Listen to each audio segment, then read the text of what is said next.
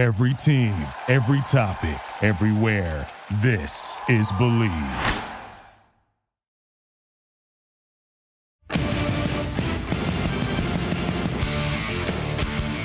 Hello, Raider Nation. Welcome to Bleav in Raiders podcast the Bleav Podcast Network. I'm Dennis Ackerman. please be joined by former Raider great Stanford Routt. Stan, how we doing? Pretty good, pretty good, man. Uh, we're three and three right now. Uh, looking to get a W this week against the Chicago Bears. Hopefully, four and three by the end of this week. Yeah, as you Hope. mentioned, the, the Raiders head to Chicago on Sunday to take on the Bears. The Silver and Black have a wonderful opportunity to make it three in a row. Uh, once again, though, the Raiders will be without starting quarterback Jimmy Garoppolo. We'll get to that uh, a little bit later. But Stan, let me begin by asking you: the Raiders are three and three. They've won two in a row. How good is this team right now? Do you think? Oh, I would still go and say they're exactly what the record says they are. They're three and three. So they're a 500 team. They're average, mediocre. They're not great. They're not horrible. They're right there in the middle. Um, so that's pretty much. I think many people would agree with me when I say this. At the six game mark, a lot of people did not expect the Raiders to be 500, mm. one and five, two and four, something like that. So that's a step up. That's an accomplishment. That's something to give you a minimal amount of optimism uh, for, even though those wins obviously were against who? The Patriots, the Packers, you know, uh, the Broncos. So uh, definitely they're not they're, they're not out there beating juggernauts. But like I said, imagine if they were with six. I feel like the sky the sky was falling out. So uh, when you ask that question, what are they? I would just say they're exactly what the record says they are. The 500 ball club. They're average. Yes, and those uh, wins have come against, like you said, the Broncos, Packers, Patriots. They combined for four wins. Um, yeah. But look at Sam parity rules right now in the NFL. I mean, the, I looked this up. The Raiders are one of 17 teams who have either two wins or three wins. We know there's no more undefeateds, mm-hmm. and the Panthers are the only winless team right now. So look, I mean, if if you're two wins, three wins, you're right in the thick of things. I mean, I know we've got a long ways to go in this season, but Stan, I got to believe nine wins in either the AFC or NFC is getting you in uh, to the playoffs this year. Nine and eight, I would think, would get you in with uh, with everybody just bunched up together for the most part. Yeah, I think that's a pretty safe assessment, or should I say prediction? I think that uh, when you really look right now, uh, what are the Texans? They're three and three. Rookie quarterback CJ Stroud, who's actually playing pretty well, uh, uh, exceeding a lot of people's expectations that they had of him throughout the first month and a half of the season. And you look at the Detroit Lions; they're five and one. Obviously, they're a good ball club. Everybody knows that. But are they really a contender? You know, and I think that uh, when you just lo- go across the board from AFC through the NFC, that it's still too early to really tell who is who because the Cincinnati Bengals, they stumbled out the gate. Mm-hmm. They've kind of caught their footing. You know, they beat the Cardinals, they beat the Seahawks. Obviously, the Seahawks are a pretty good team. They're not great, but the Seahawks are a good team.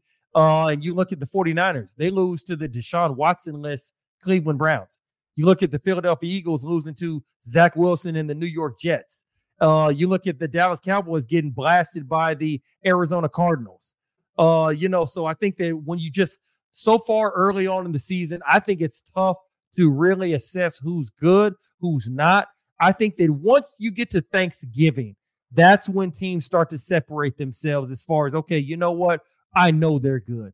I know they're bad. Uh, so I, right now, I think it's still too early to tell. I think the season is still too premature because we still have not hit the halfway point. Right. Any given Sunday, anybody can knock off anybody, and we've learned that through the first six weeks of the season. All right, let's get our sponsorship read in, and then we'll get to uh, Jimmy G and who should be quarterbacking the Raiders against the Bears.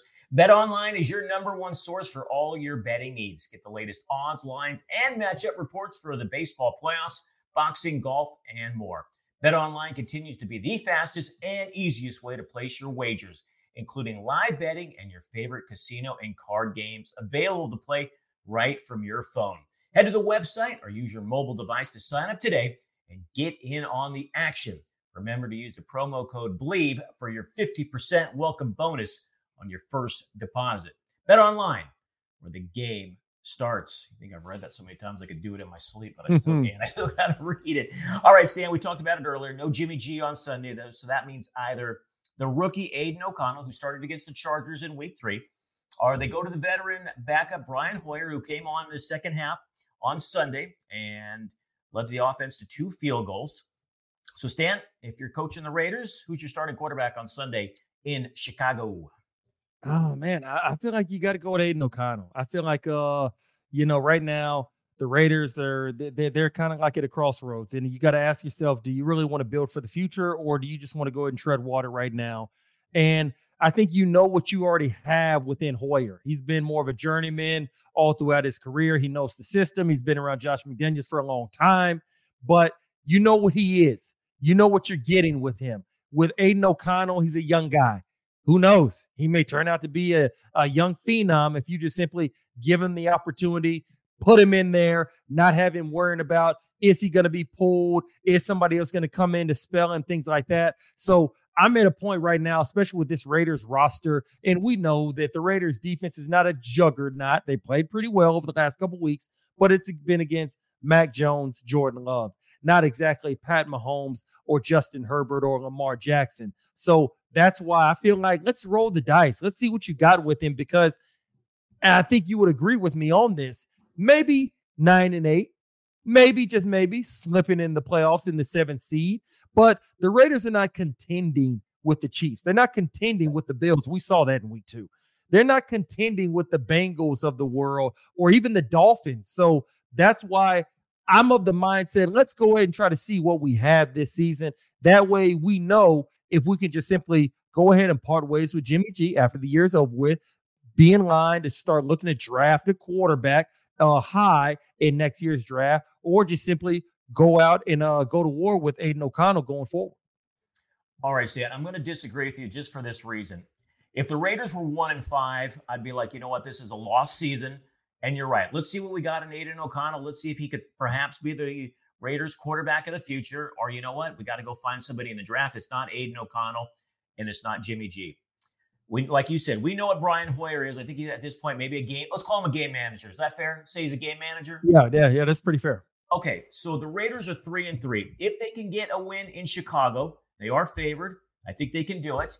The following week is at Detroit. That's more than likely a loss, Dan. So okay, let's just say that puts them at four and four. Okay. Yeah.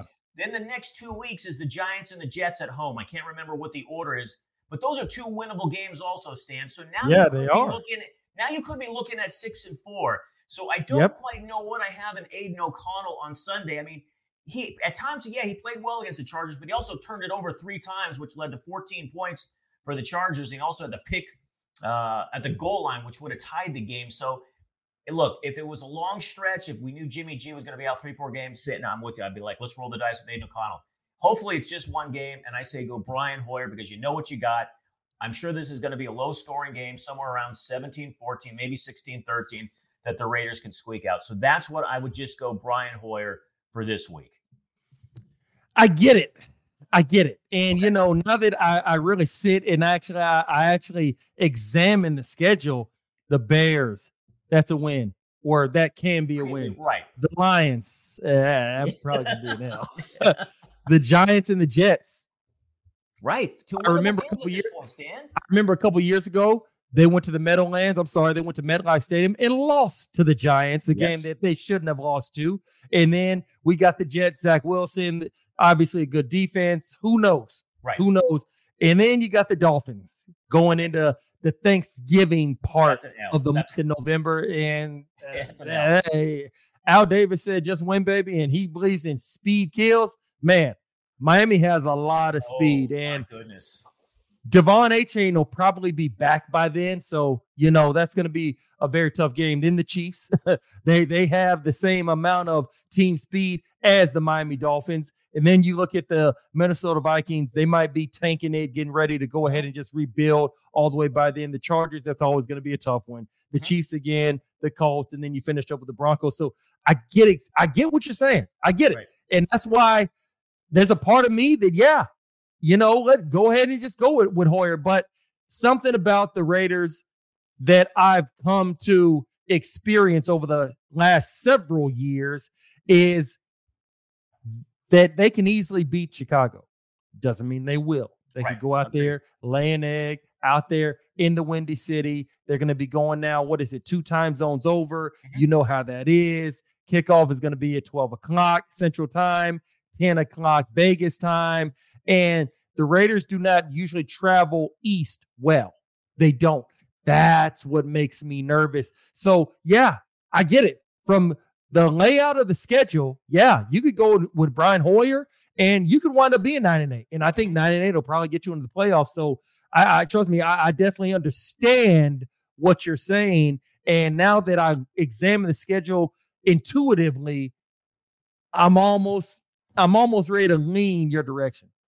We'll see. The crazy thing also is Dan that uh, what Hoyer's the Raiders' longest pass play of the year was Hoyer last Sunday to uh, the rookie Tre Tucker for 48 yards. Well, look, Stan, who's ever quarterback on the Raiders on Sunday, they got to get the ball to Davante Adams. I mean, the last yes. two weeks, Adams, I'm looking at these numbers. He's targeted just nine times, six catches for 74 yards. Stan, he should be doing that in the first half alone. I mean, you look at the first four games of the year, he was targeted 50 times at 29 catches. I mean, Stan, I think it's pretty obvious that the Raiders want to go out and finally get this offense on track, it starts with getting number 17 the ball. Yes, you have to get him the ball. You have to go ahead and try to set up ways to get him the ball, whether it is a screen, whether it is the Jerry Rice route that uh that many people called it, where you got the receiver who goes in motion, and as soon as he passes the tight end or the tackle on the end, he just runs that little quick out. It's you know good for about two to three yards. He used to run it a lot in Green Bay whenever they were near the end zone, which would be those touchdowns. And it's very it's almost impossible for a corner to be able to run with you all the way across the uh across the ball to the other side of the offense and then be able to beat you to that spot right there before you get to the pylon, or just like I said, swing passes, or just simply get the ball from center and then throw it outside right now. Let him go ahead, get the ball in his hands. For a lot of receivers, they need to get the ball early because that's what gets them in a rhythm. Same thing for quarterbacks. Now, just to go ahead for anybody on the show that obviously watched the game against New England just a couple days ago, I have to say this. Yes, Obviously, he had pedestrian numbers against the New England Patriots, but you got to give the New England Patriots a little bit of credit because mm-hmm. let's go ahead and remember late in the first quarter, Jabril, uh, Jabril Peppers. Oh, you remember that hit? and I'm talking about the ball went straight up in the air. Mm-hmm. So that was a catch that Davante Adams had. And obviously, Jabril uh, uh, Peppers puts his head, his helmet on the ball, goes straight up in the air. Phenomenal play by him. Obviously, we know Davante Adams is, even if you dislike him, the third best receiver in the NFL. So obviously, no shade to him. But yes, I do think that uh, they're going to have to make a point. They're going to have to make it a priority to try to get him involved early. That way, he can be into a rhythm. All right, Stan, uh, put your uh, defensive coordinator hat on me for me and the Bears are going to be without starting quarterback Justin Fields, who's out with a dislocated thumb in his throwing hand. So in his place, Dan, they're going to roll with a guy named Tyson Bagent, I believe is how he pronounces his last name. He's a rookie out of, and I've never even heard of this school, and I've heard of a lot of schools, Shepherd University. And his last start came in the Division two semifinals. It was a year ago against the, I'm not lying, the Colorado School of Mines. He was 19 of 34, 165 yards, no touchdowns, a couple of picks sacked eight times, and his team lost by 30 points. And I also read his dad is a former arm wrestling champion for what it's worth. So, Stan, we don't know anything about this guy. Hopefully, the Raiders have seen a little bit of film uh, when he came in and played last week against the Vikings. Uh, if you're Patrick Graham, how do you attack this guy?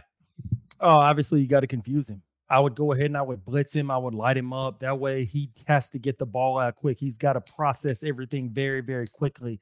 Uh, I would never give him the same look twice.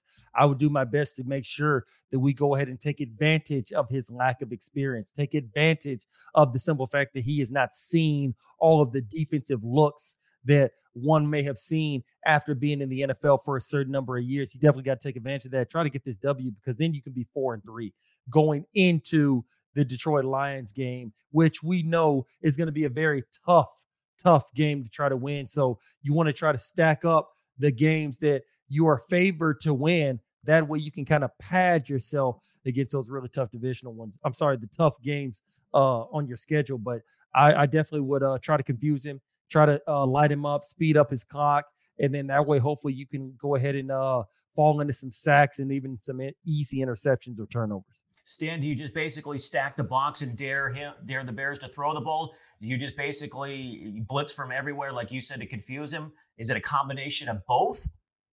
It's a combination of both. I think that uh, for a lot of quarterbacks, and, and and many have told me this, that if a team comes out showing man coverage, that's the easiest uh defense for them to pick apart because Oh, if it's man coverage, I already know where I'm going with the ball before I even get the ball from center.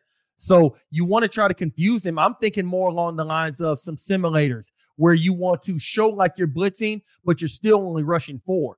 And then you have one of the defensive linemen drop back uh, in the covers, things like that, where he has to actually survey the field. He, he has to survey exactly what's happening, be able to diagnose it. You want to have some zone blitzes, some zone dogs, some fire zones, things like that. You don't want to give him the same look twice. I think that if you come up and you just simply crowd the line of scrimmage, I get what you're saying from that perspective.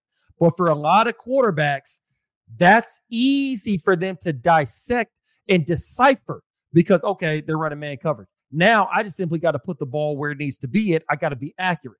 But when I see too when I see too high, when I see split safeties, and then all of a sudden I now go and and uh, do a play action fake. Well, I'm turning my back to the defense for a split 2nd When Mhm. I now come back to survey the field, the field could change. Could change. They now went from split safety to now single high. Well, now I got to go ahead and read that. I got to put that ball over the linebacker and under the safety, and I have to do that a multitude of times for us to move down the field successfully to score a touchdown. So you want to always make sure the quarterback has to process. That's the difference between the great quarterbacks and the good ones. You have to be able to process in nanoseconds by the time Maxx Crosby and the rest of those boys up front are coming. So that's why crowding the box, I understand it because you're you're forcing them to beat you with their arm, Mhm. but it makes it easy to decipher what they're doing because everybody is crowded up to the line of scrimmage.